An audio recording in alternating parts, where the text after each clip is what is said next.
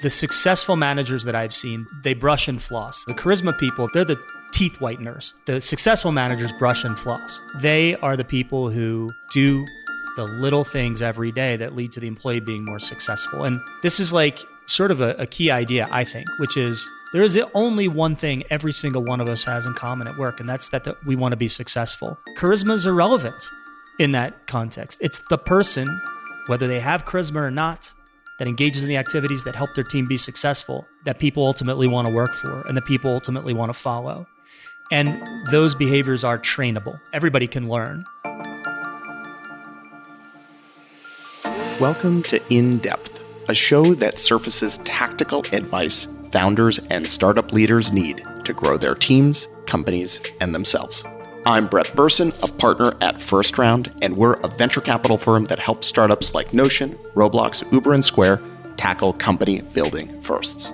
On the In-Depth podcast, we share weekly conversations with startup leaders that skip the talking points and go deeper into not just what to do, but how to do it. Learn more and subscribe today at firstround.com. For today's episode of In-Depth, I'm thrilled to be joined by Russ Airway. If you're a longtime In-Depth listener, you'll remember that Russ was on the podcast back in early 2021, where he talked at length about employee engagement based on his experience at Google, Twitter, Qualtrics, and teaming up with Kim Scott to found Candor Inc. Since we last had Russ on the show, he's written a new book titled When They Win, You Win. On today's episode, we dive deep into the management frameworks and original research that Russ discusses in his book. He starts by pointing out how broken our process for selecting managers is to begin with, where we often default to just promoting the highest performer on a team, rather than looking for folks who explicitly demonstrate leadership chops. He explains the raw ingredients that point to whether someone's ready to take on a management role, even if they weren't the best individual contributor in the bunch. And if you're looking to hire a manager from outside the company, he's got plenty of interview questions to suss out the right hire.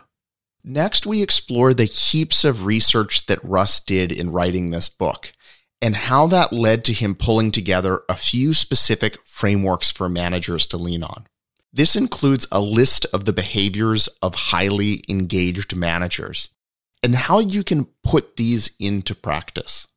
As Russ discusses in today's interview, there are countless resources out there on how to be a better manager, often with tons of conflicting advice.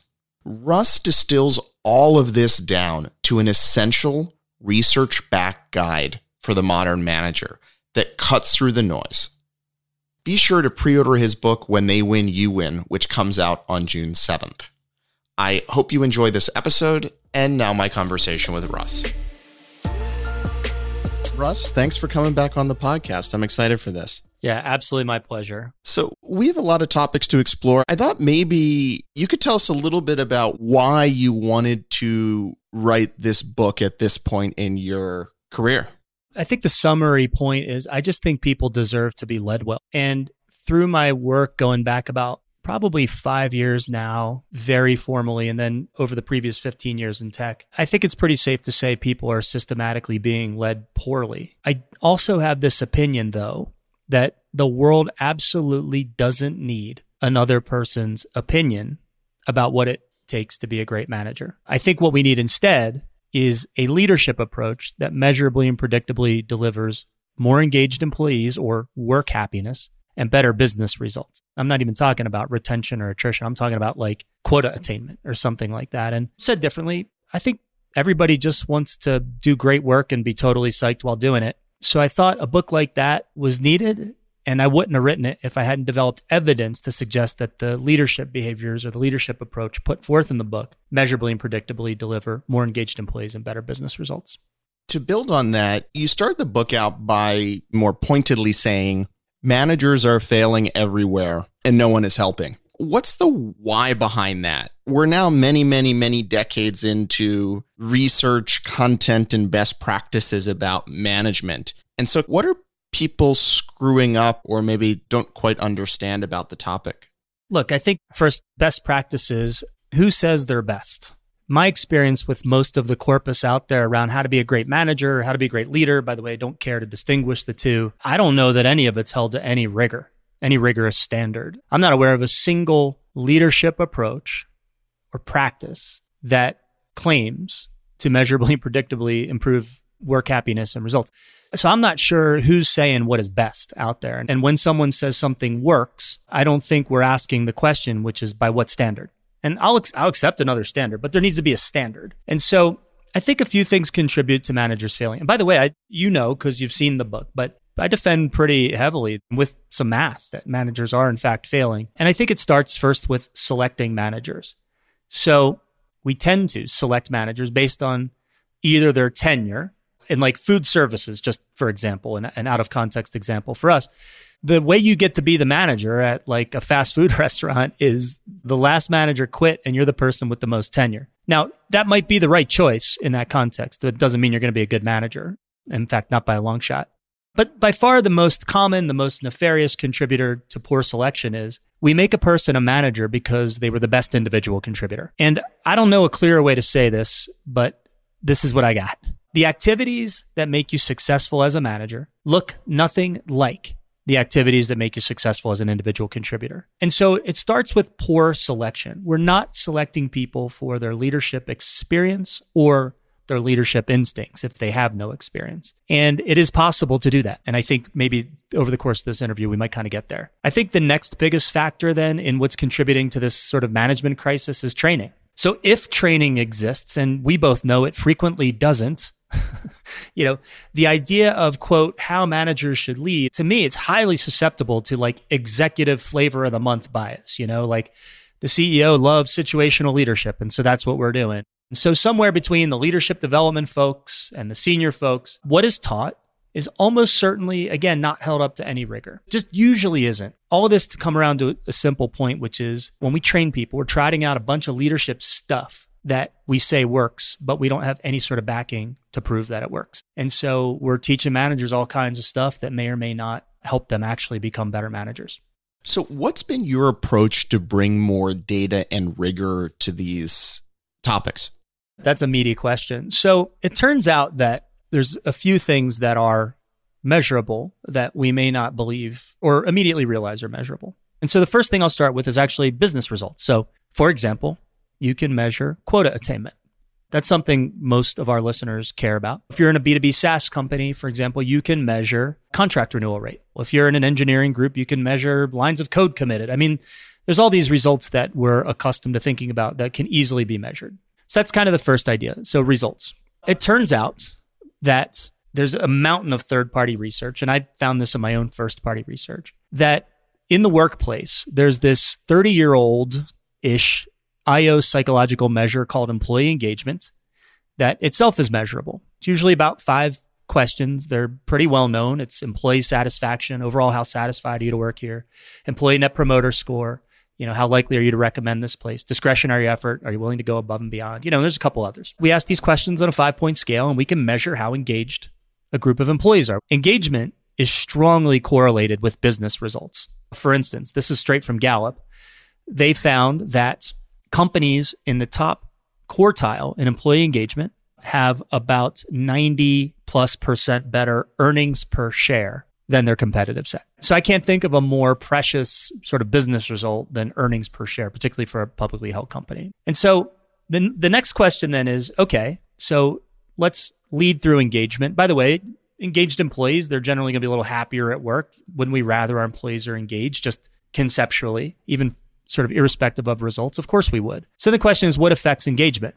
Well, it's the manager more than any other factor. And by the way, there's not even a close second place. And so I'll just stick with Gallup, but I promise I have other evidence there in the book. And Gallup found that the manager explains 70% of engagement. So in large data sets, if there's a positive variance from the average in employee engagement, when they go back and sort of statistically regress the source of the difference, it's 70% of that difference is the manager, both in a positive variance as well as in a negative variance. And so managers really are holding the keys. By the way, if you buy that stat, that means everything else you're doing to affect engagement is worth less than half of whatever you're doing to make your managers great. So there's only one more question to ask then, which is what are the behaviors managers exhibit that leads to better engagement? That's a really hard question to answer, but I thought it was important to answer it. And you can also measure that. And so I'll tell you how we did that. Every single quarter, when we would ask our employees about their engagement levels, we would also ask them 12 questions about their manager, specifically whether they'd observed specific behaviors that we believed, at first it was what we believed, it was theory, led to better engagement. And then we could measure how frequently managers were showing these behaviors, were actually exhibiting these behaviors. And we asked employees only, because those are the people doing the real work. Those are the people we're fighting to attract, develop, and retain. And the results or the performance of a company is nothing more, nothing less than the sum of the results of all the employees, right? And so I want to know how the employee views their manager, because managers, they're always hiding from their boss, right? It's real hard to hide from your team. You just can't. And so we're measuring three things. We're measuring basically the frequency with which a specific set of leadership behaviors are being exhibited. We're measuring how engaged people are, and we're measuring the results of the various teams in the company. We found that plus or minus 2 points in that manager effectiveness index, or the leadership behaviors we expected, was worth plus or minus 1 point of employee engagement. The second one that I think is kind of cool, let's go over to the relationship between engagement and results. We found that plus 5 in employee engagement, again, on average in the whole sales organization, plus 5 in employee engagement is worth 30 points of quota attainment. We found plus 5 in employee engagement is worth 5 points of contract renewal, which, by the way, at a place like Qualtrics is extraordinary because contract renewal rates are already at 90%. So there's not a ton of room at large in the organization that deals with customer success and so on. You know, in a SaaS company, those are the two most important measurements for growth. So Russ, I wanted to loop back to something you shared a few minutes ago, which is how broken this process of identifying and selecting managers is to begin with. I'm curious, what does great look like? Or in all the work that you've done, if you've done it at Qualtrics and at other companies, what is the right model to identify and select potential managers? Yeah, I think there's probably two big ideas that should get mixed into your particular approach to hiring your managers. First is a leadership assessment, and second is a values assessment. Both of them are easily converted into rubrics. And by the way, I put on my website at www.whentheywinyoowin.com/tools, I actually put a leadership assessment scorecard, a rubric for hiring managers, whether internal or external. I recommend that we use a rubric like this. It's got questions. It's got what a good answer looks like, what a weak answer looks like. It's there just for free if somebody wants to use it. And so the first one then is you want to get very clear about the leadership behaviors you expect, the ones that you believe work, you know, and I strongly encourage you to get rigorous about what you mean by work. And then it's real easy to go and hunt for people who kind of have that mindset or have those skills. In a particularly inexperienced manager, you're looking more for instincts. And our rubric, for example, allows for a little bit more risk-taking. And more experienced managers, usually more senior, we allow a lot less leeway for risk-taking because the blast radius on those people is enormous. For better or for worse, the blast radius is enormous. And so I think if you just stopped the practice of unconsciously putting the best individual contributor into the management job and started to evaluate your candidates for their leadership chops, even if you're not that great at that, I actually think that's a step function difference in being good at hiring managers. And I think you can become more sophisticated and more precise. This rubric that we came up with is tried and true over several years, relates directly to the leadership standard I set forth in the book. And again, that's just available on my website. I mentioned the second thing, which is a values assessment. And so I've done a talk called Scaling Culture. And the basic point that I make is your culture really is your value. It's probably mission and values. It's how you do things. And I make the argument that culture is not something between us. It's something within each of us. Otherwise, it'd actually be kind of impossible to hire a culture fit. And so if culture is something within each of us, not necessarily something between us, then it becomes possible to hire people that are perfect cultural exemplars on day one. I've seen this at Google. I've seen it at Twitter. We carefully defined the things we value, and then we went out and we selected for them in a pretty rigorous way in both cases. But again, this is something that easily can be developed into a rubric, and you can go out and find people that are better cultural exemplars than the incumbents. Most incumbents hate that idea. What? You're going to go find someone from the outside that's a better culture fit than me? But again, instead of doing this nonsense like elevator pitch, or do I want to get a beer with them, or all this other stuff that's just totally susceptible to bias, you know, you develop a rubric and you have a better chance of finding people that abide by or value the same things that your employees do. And so when they show up on day one, they kind of fit like a glove. And I think your managers need to be evaluated for their values fit or culture fit as well. And again, being careful not to use that the way most people use it and say, I'm talking about a carefully developed rubric about what we value and how we work together. And so I think those are probably the top two things you could do. You've got to have a rubric-based approach to hiring managers, and you should really have a rubric-based approach to assessing whether someone's a culture fit, given do they value the same things we do. On the leadership assessment, two questions popped to mind. Can you give a little brief explainer of what that actually looks like just to give folks a taste of it? And two, when you think about those different dimensions, do you find that it tends to be quite deeply encoded in people? And thus, they either have the instincts and the raw ingredients to develop into a great manager or not, or there's actually a lot of plasticity or flexibility, and maybe somebody can develop those instincts over time. Yeah, I'll take that second part first, which is people can definitely develop the instincts/skills over time, almost everybody. In fact, I'd say with very few exceptions. This is a really important point to me. There are kind of a couple myths out there about management that I can't stand. One is the natural leader. That's not a real person. I understand what people think a natural leader is. Maybe it was the kid who was the one shouting orders on the playground, or maybe it's, a person that's sort of likable. Charisma, I think, is a really interesting trap in many ways when you get into leadership and management. You stole my thunder. It was my second and related myth, which is the value of charisma. We can be adults and say, maybe someone who's a little charismatic enjoys a little advantage on day one with a new employee or day one with a team. The team feels a little more settled because the person that is leading them or managing them is kind of likable and charismatic. The successful managers that I've seen, though, they brush and floss. The charisma people, they're the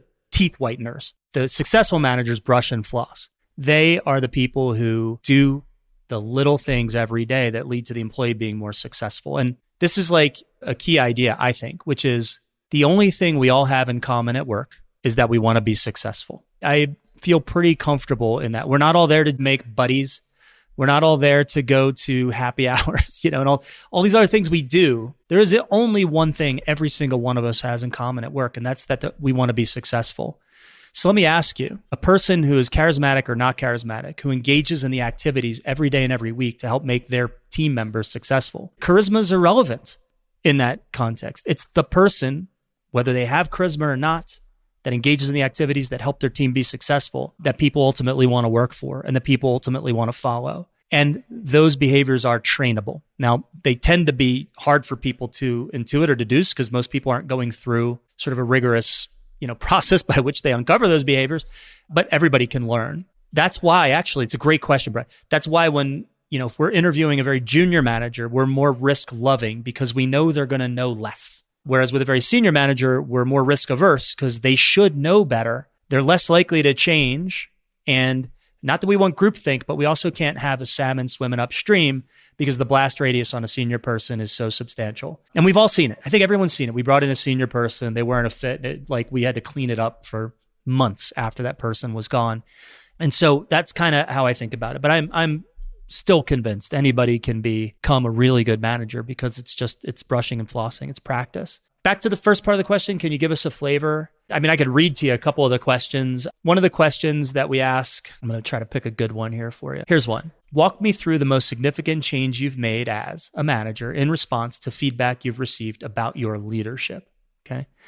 And then we've carefully defined a weak answer, a meet standard answer, and an exceed standard answer. And the reason why we ask this question is because responding to your team's ideas and concerns, it turns out that asking for feedback from your team, specifically inviting challenge to whatever's happening on the team, inviting criticism, let's say, it turns out of the 12 behaviors we've evaluated, that one is second most correlated with employee engagement. Just think about it. The people that we're hiring, they want to be heard. And if you have a manager who doesn't go out of their way to make sure everybody's heard, people are just going to be less engaged. They want to have some skin in the game. And so what we're looking for in this question is a manager that more than once, in fact, what we're really looking for is as a matter of course, has listened to their team, heard criticism about the way that they are leading the team, and then was humble enough to make actual adjustments about the way they were leading that team, given what they heard from people on the team. And so that's just an example. And that's a interview question that directly ties back to a leadership behavior we know strongly correlates with high employee engagement.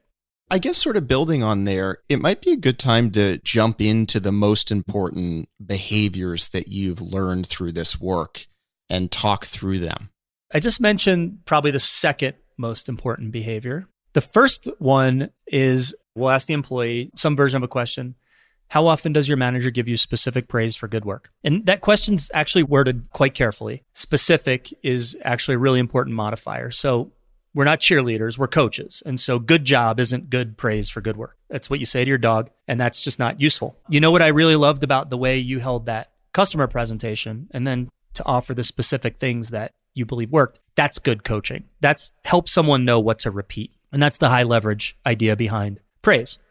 If I may tell a fun story, I was a Little League coach and I was impelled to go to a seminar by the Positive Coaching Alliance. And I had to go because basically, you know, a lot of the parents that get involved in youth coaching, they don't always behave well. It's pretty well documented.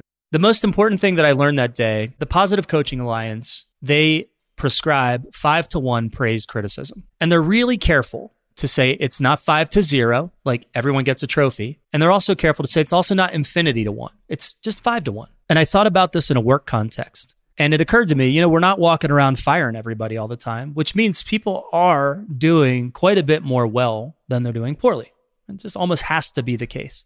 So carrying on with the season, we had a young team in that division. Our kids were amazing. And my coaching partner, I coached with him a bunch. His name was Drew. We did something called the book. I put this into practice. And what I did was I wrote down what the kids did well. What this practice forced Drew and I to do is actually be very clear about every standard of everything we did on the team. And so fielding a ground ball is a rather technical process of centering the ball in your stance, get the glove in the dirt, cover it with your throwing hand, pick it up in a direct line to your, you know, throwing shoulder while your back foot is stepping toward your target, front foot moving toward target, and then finally the throw and follow through straight to your target. We had to be able to praise the kids well. We had to be able to say those things. What I loved about the way you fielded that ground ball was the way you centered it in your stance and didn't just reach for it. This is exactly applicable in the workplace, I feel. And actually, it's the big missed opportunity in coaching. I think a lot of people, when they are reluctant to give praise, it's usually, well, first of all, it's unconscious usually, but when they're consciously reluctant, it's because they don't understand the power of forcing themselves to be able to articulate sort of the team standards or the things that lead to success. And look, the summary in all that, Brett, is I realized that kids, they're just small people. They're not some mysterious different thing than the rest of us. They're just small. And so it wasn't the biggest surprise in the world when we uncovered the data and saw that specific praise for good work was the leadership behavior that had the most powerful relationship with engagement. And I'm sure a part of that is also inherent in you giving people that kind of coaching is also recognition. And so you get both of those things with this one simple practice, and it is the most powerful behavior as it relates to employee engagement. In the context of the Great Resignation, we have kind of a fun finding. If you'd like me to share that, I could share that. Yeah, sounds great. So one of the questions that we ask all the time, and a lot of engagement surveys, you know, if you get them out of the box, this question will be available to you, which is called intent to leave or intent to stay. And the question might be worded something like this. How strongly do you agree with the following statement? I'm strongly considering leaving this company. And what we found was that 75% of the time when an employee left, they told us within the last 6 months, they were seriously considering leaving. 67% of the time when they said they're seriously considering leaving, they did then leave. You know, those are just a little different. But the point of all of that is this question, I think would be surprising to a lot of people, actually had quite strong predictive capability in whether people would attrit. I think a lot of times people think, oh, well, everybody lies on those surveys. But in this case, they didn't. They told us like, maybe one of the scariest things they could tell us, which is, yeah, I'm thinking about leaving. And so we didn't know who said what. You can't do that. You'll lose trust. But we could kind of look at that after someone left. And that's how we could understand that that question was predictive. So if we know that question is predictive, we started to look at what predicts that answer. Yes, I'm seriously considering leaving. And there's one question that stands above them all. And in fact, of the 12 questions, this is the only one that had any kind of relationship with attrition. And the question is, how much do you agree with the following sentence? My manager cares about me as a human being. I just said that and I actually kind of got chills. I'm sure you did too. And so this idea that people want to feel cared for at work, and that is something that is highly predictive of whether they're going to stay or go, I think is a pretty fascinating insight, because think of all the fancy things we try to do to address our quote unquote retention problems, and the answer might be just as simple as someone knows for sure their manager cares about them. I think a really interesting follow-on question is, what does it look like to care about someone in the workplace? And I actually think that's a question we're thinking about. Over the years, when I used to do the Radical Candor stuff, that model, if you recall, is challenge directly, care personally. And I noticed that people would drop the care personally frequently. They always talked about, Russ, I went into his office, I kicked the door in, I told him he was a beep, and man, I was radically candid. It's like, no, you weren't. That's not it at all. I can't detect any care personally there. And so I put people through an exercise where I had them tell me about a time they got some radical candor, some hard feedback at work. And then I'd have them come, four of them. So I did this about 150 times four people. So 600 repetitions, where I then asked them, oh, I heard the direct challenge in your story, but I missed the care personally. Where was that? And after they'd say, oh, we had a relationship, or, oh, he asked about my soccer weekends with my kids, I'd say, well, I want to know, what was it about the act of giving you this feedback that led you to believe this person cares about you personally? And they think about it, and three words emerged. There's a word cloud over 600 repetitions, but three words jumped to the front: time, help, success. And the sentence that goes with those is, that person took the time to help me have more success. And if we go back a little bit in our interview, you remember I mentioned there's only one thing everybody has in common at work, and that's that they want to be successful. And so it seems actually to make a lot of sense that the most persistent idea or the most persistent behavior that led them to feel cared for at work was that their manager, or maybe in other cases someone else, but their manager was constantly taking time to help them be more successful. And it turns out coaching, making sure the team has clear direction, looking out for their careers, in other words, their long-term success. It turns out that those three groupings of behavior act directly on that idea. Maybe you can disagree with me, but I would think that you mention these critical behaviors and you get a lot of head nods when you're teaching or explaining this to managers. And what sort of jumps to mind for me is, why is it so hard for managers to behave in this way? Or maybe why is it uncommon? Well, that's a really good question. So I do get some head nods. So a couple things. One is, you might have just been politely saying, man, this is so simple. And it is. And I'm very comfortable that I actually think simple is what is called for here. I think the world has conspired to confuse the average manager. Why would I be excited about an approach that does that further? So first, I'm kind of cool with the idea that this is all fairly simple. I mean, I think, how to do it, and the book ends up being fairly prescriptive on some how-tos. I think that's where, there's a lot of work to do, but I think this is simple. So why not? First of all, I think people have become far too focused on all these things that need to be different. I'm in a different context. I'm in a fast-growing company. I'm in a slower-growing company. I'm in a big company. I'm in tech. I'm in food services. I'm in manufacturing. And as we try to focus on those things, we allow ourselves to then try to identify the things in our leadership approach that should be different and therefore match those contexts. I think that's the exact opposite, like the exact wrong instinct. Sort of the second thing is that we are concerned with the concept of leadership style. I thought about that a lot when writing the book. I think we're trying so hard to focus on the cool sounding style instead of focusing on observable behaviors. And we're also too focused on the big, fancy, different things we need to do because we're in this really cool, different environment. And so it perfectly stems from my point about managers being confused. It perfectly stems from the proliferation of content around being great management. And in the end, Brett, the head nods are great. But my question right back to the head nodder is, well, why aren't you doing this? And usually, I think ultimately, two things probably going on there, if I had to guess. One is that maybe some of these things seem so simple, how can they matter? And the second is, no one has ever showed them, this is the thing you should pay attention to, because these behaviors measurably and predictably lead to more engaged employees and better business results. Like, if you're not telling people, these are the behaviors that actually matter, yeah, this stuff really works, I think they're inclined to ignore it in some capacity or not pay hard enough attention to it. Here's a good example. People love at cocktail parties. They love to say, I think leadership is different than management. And then everyone nods their head and takes a sip out of their Chardonnay, and they all feel so smart. And this doesn't matter, you know? And so we've allowed ourselves to sort of fall victim to this sort of culture of grandiosity that leadership is better than management. And therefore I'm going to look for the complex ideas that make me a leader. And we don't even take the time to focus on the things that just make you a good manager. And by the way, nobody ever applies for a job called leader. The job's manager, right? We have to restore dignity to the office of the manager. Do you need to do some of the quote unquote leadership stuff sometimes? Yeah, you do.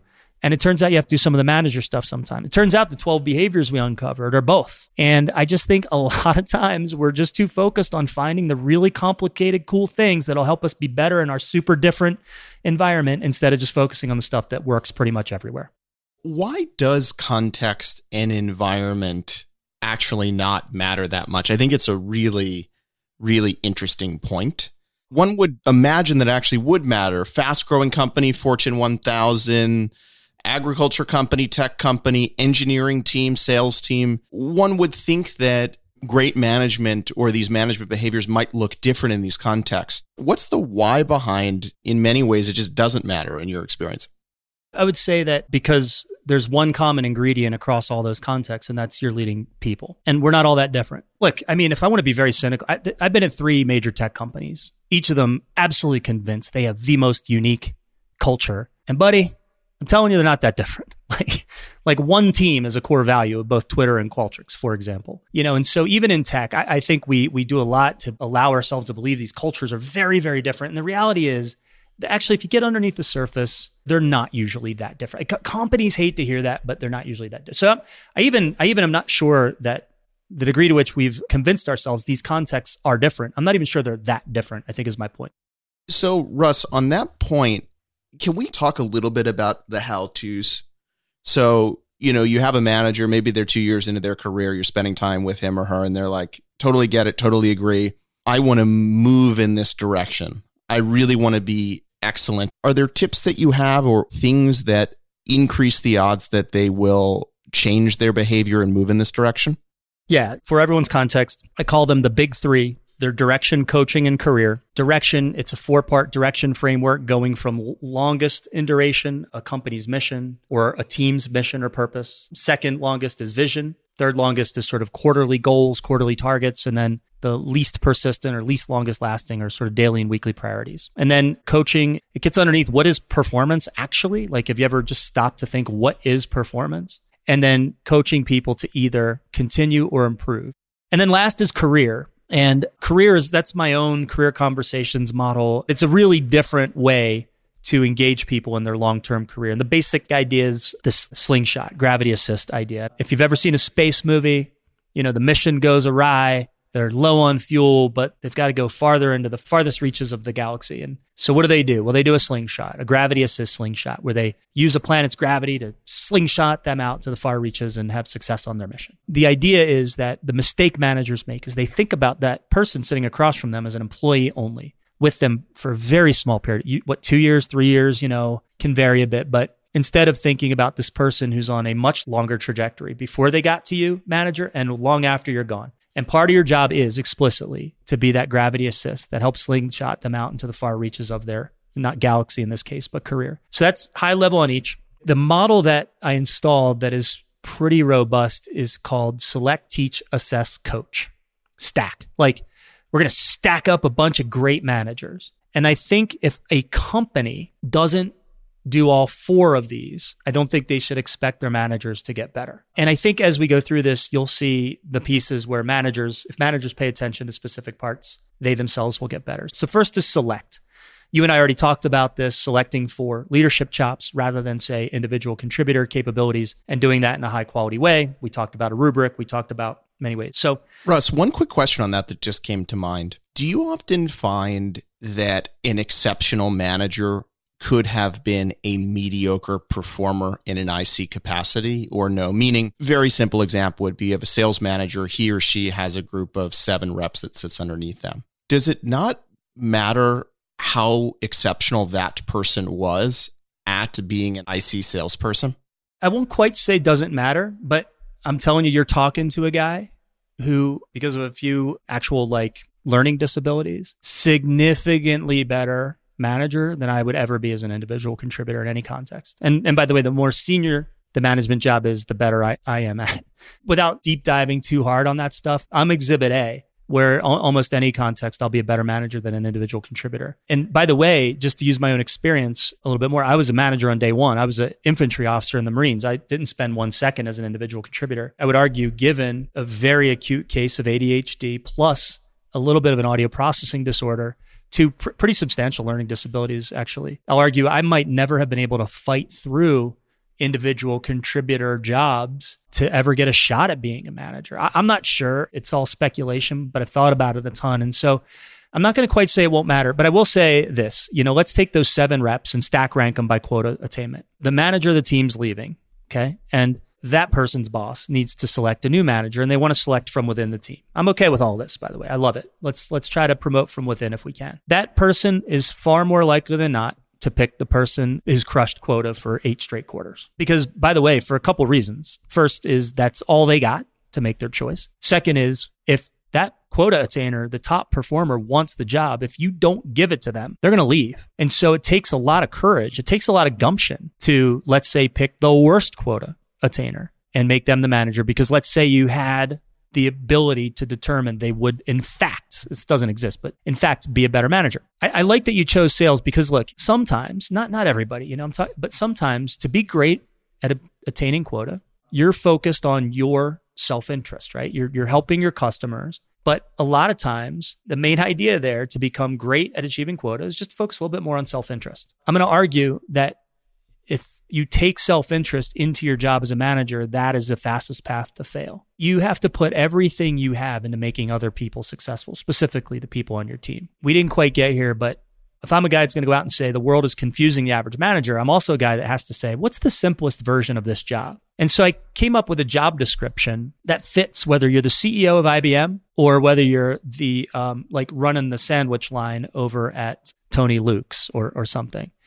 And that is, your job is to deliver an aligned result and to enable the success of the people on your teams, both short-term success, being good at their jobs, and long-term success, meaning they're taking care of their careers. And if you think about it, by the way, direction, coaching, and career fit perfectly over top of those. Aligned result, the word aligned is doing a ton of work there. The 4-part direction framework is all about making certain, and I'm not using that word arbitrarily, making certain that everyone on the team knows exactly what is expected of them in an aligned way. And then coaching and career are about coaching towards short-term success, and working on someone's career is about thinking about helping them have long-term success. So all of that is completely and utterly unselfish, focused on other people. I'm not saying your high quota attainers can't do that. I'm saying they're coming to the table with maybe a little bit of a disposition towards self-interest, whereas being a manager on day one, your interest has to be about literally everybody else. You can't be successful till they are.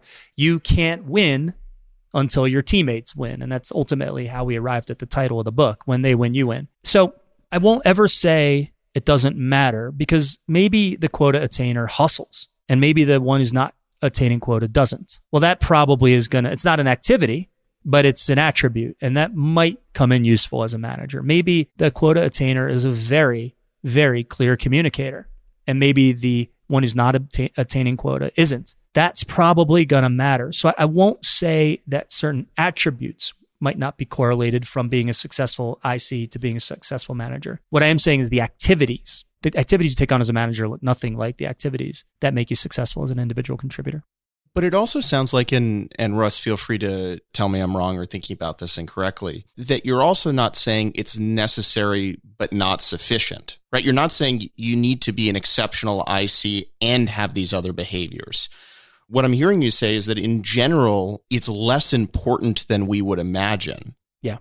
Broadly. Yep, that's it. I guess sort of what pops to mind is, I think the reason, aside from what you just said, it's easier to hand the management baton to the top engineer, top salesperson. I also think intuitively as humans, we have this feeling that we want the direct report needs to admire the competency of the manager. The line cook needs to look at the executive chef and have seen them have an exceptional career as a chef themselves before they're willing to take that person's feedback or coaching or what have you. And I assume what you're saying is that that intuition is just wrong. Is that a fair way to think about it? I won't say wrong. I'll say I think that there's some value in the very short run to what you're describing. So the person who gets selected to be the manager, if they are admired on day one after having done zero leadership stuff because they were such a strong individual contributor, there's some benefit to that. There just is. The team will feel just a bit more settled with the change, perhaps. I think the more important point is that what happens from day 2 through 180 plus is what will determine the team's success, will determine whether the team sticks around. And that initial ephemeral bump of admiration that came because they were the top individual contributor has virtually no explanatory power, even probably 2 weeks in, maybe let's call it 30 days in, you're no longer benefiting from that initial shine. Now you have to do the activities. You have to do the stuff that makes people successful. And by the way, you may not know every single way to coach somebody to be a great rep. And this is one of the things I want to set all managers free. You don't need to have every answer. You just need to know where to go find them. And believe me, there are people all around that can help with coaching a specific person on a specific set of skills. And I promise you, even if you took the top individual contributor, they themselves need to do the exact same thing. They can't and won't ever have all the answers, and they don't have to. They just need to know it's their job to go find them and then know where to go get them. And so I don't want to be hyperbolic about this stuff. I just think, it's a big ego thing. Like we think that that very short run admiration, I love that word, admiration, because it was one of the top performers on the team. There might even be the sense around that they deserved it. There's all these things that might contribute to this short-term good feeling on the team because we picked the top individual contributor. I'm saying it's possible to know, or to at least get close to knowing, that they wouldn't be the best choice for manager. And when that happens, we should make the choice for the person we think will be the best manager because they have the best leadership instincts or leadership chops. Okay, so I took us down this path. I appreciated that thinking. I want to rotate back to where you were a few minutes ago as we were talking about the how-tos, how to sort of operationalize these behaviors as a manager. And maybe you could kind of pick up that thread if you remember where we left off. I do, yeah. I was talking about stack. We're going to stack up a bunch of great managers, and stack stands for select, teach, assess, coach. So we've already talked about selection. Now, Brett, we've talked about it a lot. And then sort of second is teach. And so the summary message I want to make here is, a lot of companies know they should teach their leadership standard. I've already mentioned throughout the podcast that we should hold what we're teaching and selecting for, by the way, same standard. We should hold that to measurable account, and we should teach those things. That's the obvious part. The less obvious part is we should fight like hell to keep out all the other nonsense that everybody else wants to drop in. Because guess what we're doing? We're distracting managers. We're giving them more things to pay attention to. By the way, they have real jobs. Like they're trying to lead their teams and deliver a quarter in most cases, right? Or a product or whatever it is. And so let's have the discipline to say, we have a simple system that like gets us 90% there, or maybe more, maybe less, but something like that. And we're going to be very careful about what other things we allow to be taught to our managers, because it just takes time, and we should expect a high return on that time every single time. And so the reason I say is because, again, leadership stuff, highly susceptible, flavor of the month from the executive, like, oh, I love situational leadership. So I'm not picking on situational leadership. It's high quality stuff, but suddenly the CEO loves that. And so that's what we're doing. And now we've given the managers a new thing to focus on that may or may not deliver more engaged employees and better business results. So at select, teach. The most important one though is assess. I talked about this a bit earlier. This is something that I mentioned called the manager effectiveness score, where we ask employees only if their managers are demonstrating the behaviors that we know work, the same behaviors we selected for, the same behaviors that we taught. Now, every quarter, we're going to ask employees if they're seeing these behaviors from their managers. Look, when people go to training, a very small number of people are capable of a very small number of behavior changes coming out of that. We all know that. We know it about ourselves. We know it about others. If you're just selecting and teaching, your managers won't get better. I promise. If you as a manager got selected and got taught, you're probably not going to get better. You're probably just going to revert back to old habits or get distracted by some fancy new set of ideas. You have to assess your managers and you have to give them the results. And then once you see that managers have gaps, which they always do, then you coach them. Select, teach, assess, coach. Coach them to close the gaps. It turns out select, teach, and assess are real easy to scale. coaching is significantly more difficult to scale, but it needs to be scaled nonetheless. And so that's kind of how you can do this at scale. And if you're a manager trying to get better, you should go to your training. You should ask for and want to be assessed by your employees. They're the ones doing the real work, the ones we're fighting to attract, develop, and retain. They're the ones who see you for real every day as a leader. And then be open to the coaching when your employees, people on your team tell you there's gaps. And then you repeat that. When a person goes into a manager job, you select. So that's a one-time thing. Teach one time. Assess quarterly. Coach very regularly around what was the gaps that the assessment showed. That's how you do it. At the manager level, you know, you touched on this a little bit, but when you think about the key behaviors of specific feedback, soliciting, giving specific positive feedback, soliciting feedback, and this idea of my manager cares about me as a human being, are there any rituals or tools that you might be able to share at the manager level that he or she can start kind of working on their own in these three buckets? Yeah, actually, I love that. So I actually, if just for fun, in the book, I have a little section at the end called Where to Start. And I offer three ideas, one in direction, one in coaching, and one in career. And so I'll choose direction in this case, because it's that one that I think most people just, they feel like, oh, I got this. Like everybody knows what's expected of me. I've run teams through exercises. You know, we do a bunch of training and they usually don't. Like it's usually shocking to people if I take a contiguous team and put them through a exercise, for example, to develop the team's vision.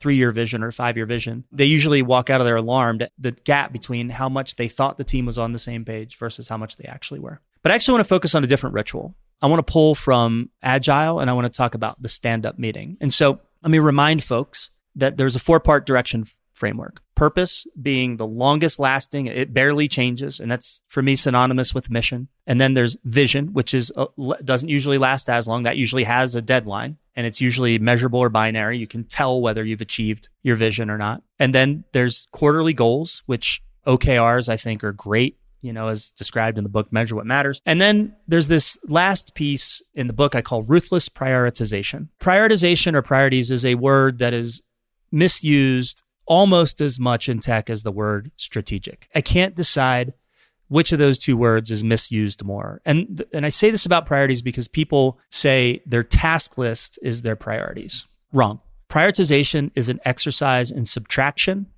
not an exercise in addition. If you have more than 3 priorities for a day, you have none.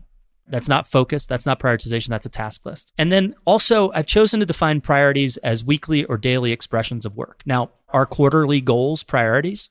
Yes, they are. And we have a word for that. It's called OKRs. Is our vision a priority? Yes, it is. And we have a word for it. It's called vision. Is achieving our purpose every day a priority? Yes, it is. And we have a word for that. It's called purpose. So I just went ahead and took the word priority to sort of help it get misused less. And I went ahead and said, let's use that. Let's make that daily and weekly expressions of work. Now, purpose, vision, quarterly goals, priorities, there's a through line. They're all connected. They are all related. There is a parent-child relationship among all of those. And, you know, if as you get into organizations and you have two different, you've got the company purpose, then you've got your boss's purpose, and then you've got your team's purpose, and then maybe there's another team's purpose. All these things are linked up and down. And so there should be a relationship between quarterly goals and your long-term vision. Just should be. I mean, like, period. And so following that through, your daily and weekly expressions of work or your priorities should be a function of your quarterly goals, your OKRs. And by the way, nearly exclusively, right? Best you can. Things change, right? But I'm trying to give a bit of a clear prescription. And so it turns out that the act of prioritization, which is selecting the most important things to work on that day or that week in support of your quarterly goals, it turns out that act is a very prefrontal cortex intensive act. It's hard for our little tiny neonatal cortex. So we avoid it. We just do. And by the way, I am drawing from Your Brain at Work by David Rock. And if you are sort of think I'm just making up stuff about the brain, I'm not. You can just kind of go check this book out, and it summarizes this stuff incredibly well. And actually, he came up with this saying as a result, you have to prioritize prioritizing. Because often left to their own devices, most people won't do this. And you should be prioritizing going into each week. I'm a big Sunday night prioritizer. And then I also will do a refresh each day. And it doesn't take me very long. And so the reason I like the stand-up meeting, and I like it a lot as a Monday morning practice, again, and I'm not just talking about Eng, I'm talking about in all the functions. So for Eng, Monday morning might look more like, you know, 11 a.m. But I like it because what we've done now as a leader is we forced each person to articulate what their priorities are for the week. And again, let's have the rule, no arms race. The second Tommy over there does 4 instead of 3, then guess what, Sheila, she's like, I got to have 5 if he has 4. And the next thing you know, Fred over there is doing 7, so he beats them all. We can't, let's just keep it to 3. There might be other things people are working on, but this isn't about the visibility of your work. This is about doing the hard thinking about what is the most important thing I need to get done today and this week to support my quarterly goals. I don't care as much about the review of the past stuff. Like, I just don't think there's a lot of leverage there, although I know a lot of people like that. It's fine. Some people want it for recognition and to just check on folks. All that stuff's fine. Up to you. The leverage here is in forcing yourself and your folks. By the way, leadership by example never goes out of style. So you should be, manager, the first one to talk about your priorities for the day or week. And if you're expecting this of your team, you've got to do it yourself. And I think we start to get a ton of leverage and help people think very critically about the most important things they should do at any moment in time. That's a place I would start, is just get a stand-up meeting going. If you don't know how to do a stand-up, just, I think Googling how to do a stand-up meeting, you'll have like 90% of it in under 5 minutes. It's not that hard. Just, I wanted people to understand why I think it's such a powerful thing to do. Ask the question, which quarterly goal does that work stream support? And if you keep finding that the work that should be done isn't reflected in quarterly goals, then we got to rethink how we're doing our quarterly goals or get them right the next time. You know, none of this is catastrophic. We just, but let's realize those should always be linked. Like our goals and our work, the goals we set for a quarter and the work we do every day should be linked every time, literally every time. And if they're not, there's a process breakdown somewhere. In terms of getting better at giving specific positive feedback, any advice there other than just do it? It is mindset. It's deciding it's important. It's committing to trying to do it much more frequently. And then you have to pay attention. And then, you know, people, when they get ready to give hard feedback, they do a lot of preparing. They maybe write a script. They maybe do a rehearsal with a friend. There's a lot of work that goes into that because, well, we all know why. Think about on average how much work people put into a praise. They don't put any. They walk up, they say, good job, and then they walk away. And, you know, think about it from the other perspective. Have you ever been recognized by your boss, your boss's boss, or maybe, you know, maybe like a rock star executive, and they said some nice words, but you walked away feeling that they really didn't quite know what you do or what you did. And they think they're doing it right. You know, they nail, I told people great job and whoo, I'm just knocking it out of the park. And then you walk away like, boy, does anybody here know what I actually do? And so do you want to be that? Do you want to be that manager? You know, do you want to be the person that like your team isn't really even sure you know what they're doing? Well, one sure way to be that person is not to recognize them in specific and sincere terms. That's Kim Scott's language, but specific and sincere. That's her phrase. And you know, you are now forcing yourself to be very clear about the combination of what was expected and what was delivered. What was expected usually is defined by our quarterly goals or our daily and weekly priorities, expressions of work, expressions of work.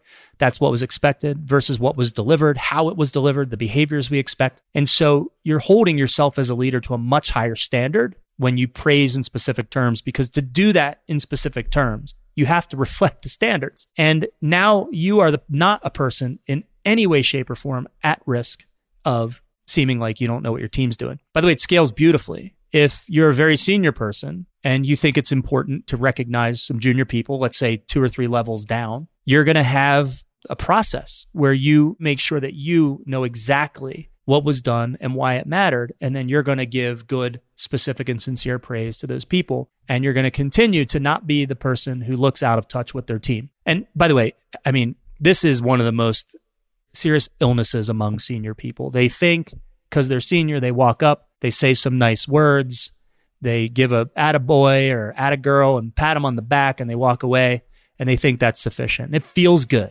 at first to those employees. It does. You were there, you took a little time, said some nice stuff. But then it's fairly inevitable the employees will wonder if you really know what they're doing. You don't want to be the person that seems out of touch. It doesn't ultimately lead to a fully engaged team.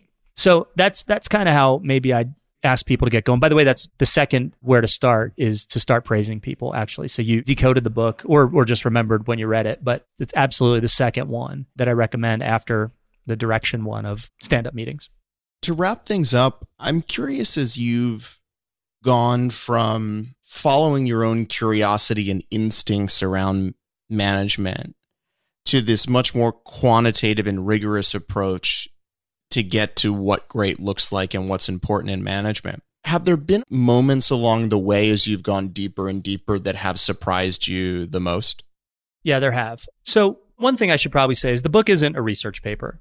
I am a 28-year operating manager, like 15 in tech at Google and Twitter and Qualtrics and now at Goodwater Capital. And I use a lot of my experience to tell stories and to illustrate points. And I was a Marine officer at the very beginning of my career. And so there's a lot of anecdotal stuff that I do kind of bring to bear. But as I've said a bunch of times, if I hadn't developed the evidence, I wouldn't have written the book.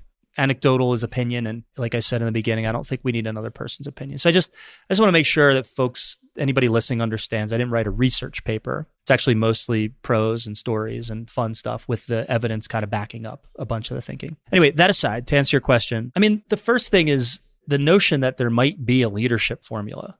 That was a pretty big idea for me to wrap my head around. I've had success as a manager. I don't want to sound braggy, but it's just important context. Like, I won an award at Google for being a great manager, and it's a pretty big deal there. And if you would have told me 5 years ago, actually the first book I pitched was 5 years ago, and I got told to go pound sand. If you would have told me that there might be an actual kind of like leadership formula out there, I would have told you were nuts.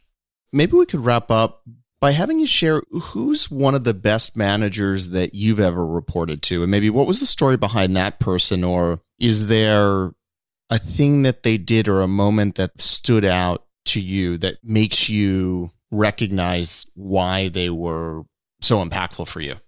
The best manager I've ever had, I've had some good ones, I've had some bad ones. And the best manager I've ever had is Kim Scott, the author of Radical Candor. She did a lot of interesting things. She loved to tinker. She was always trying something new. And I really appreciated that. But there's this one thing she did, and she, to this day, she's done better than every manager I've ever had.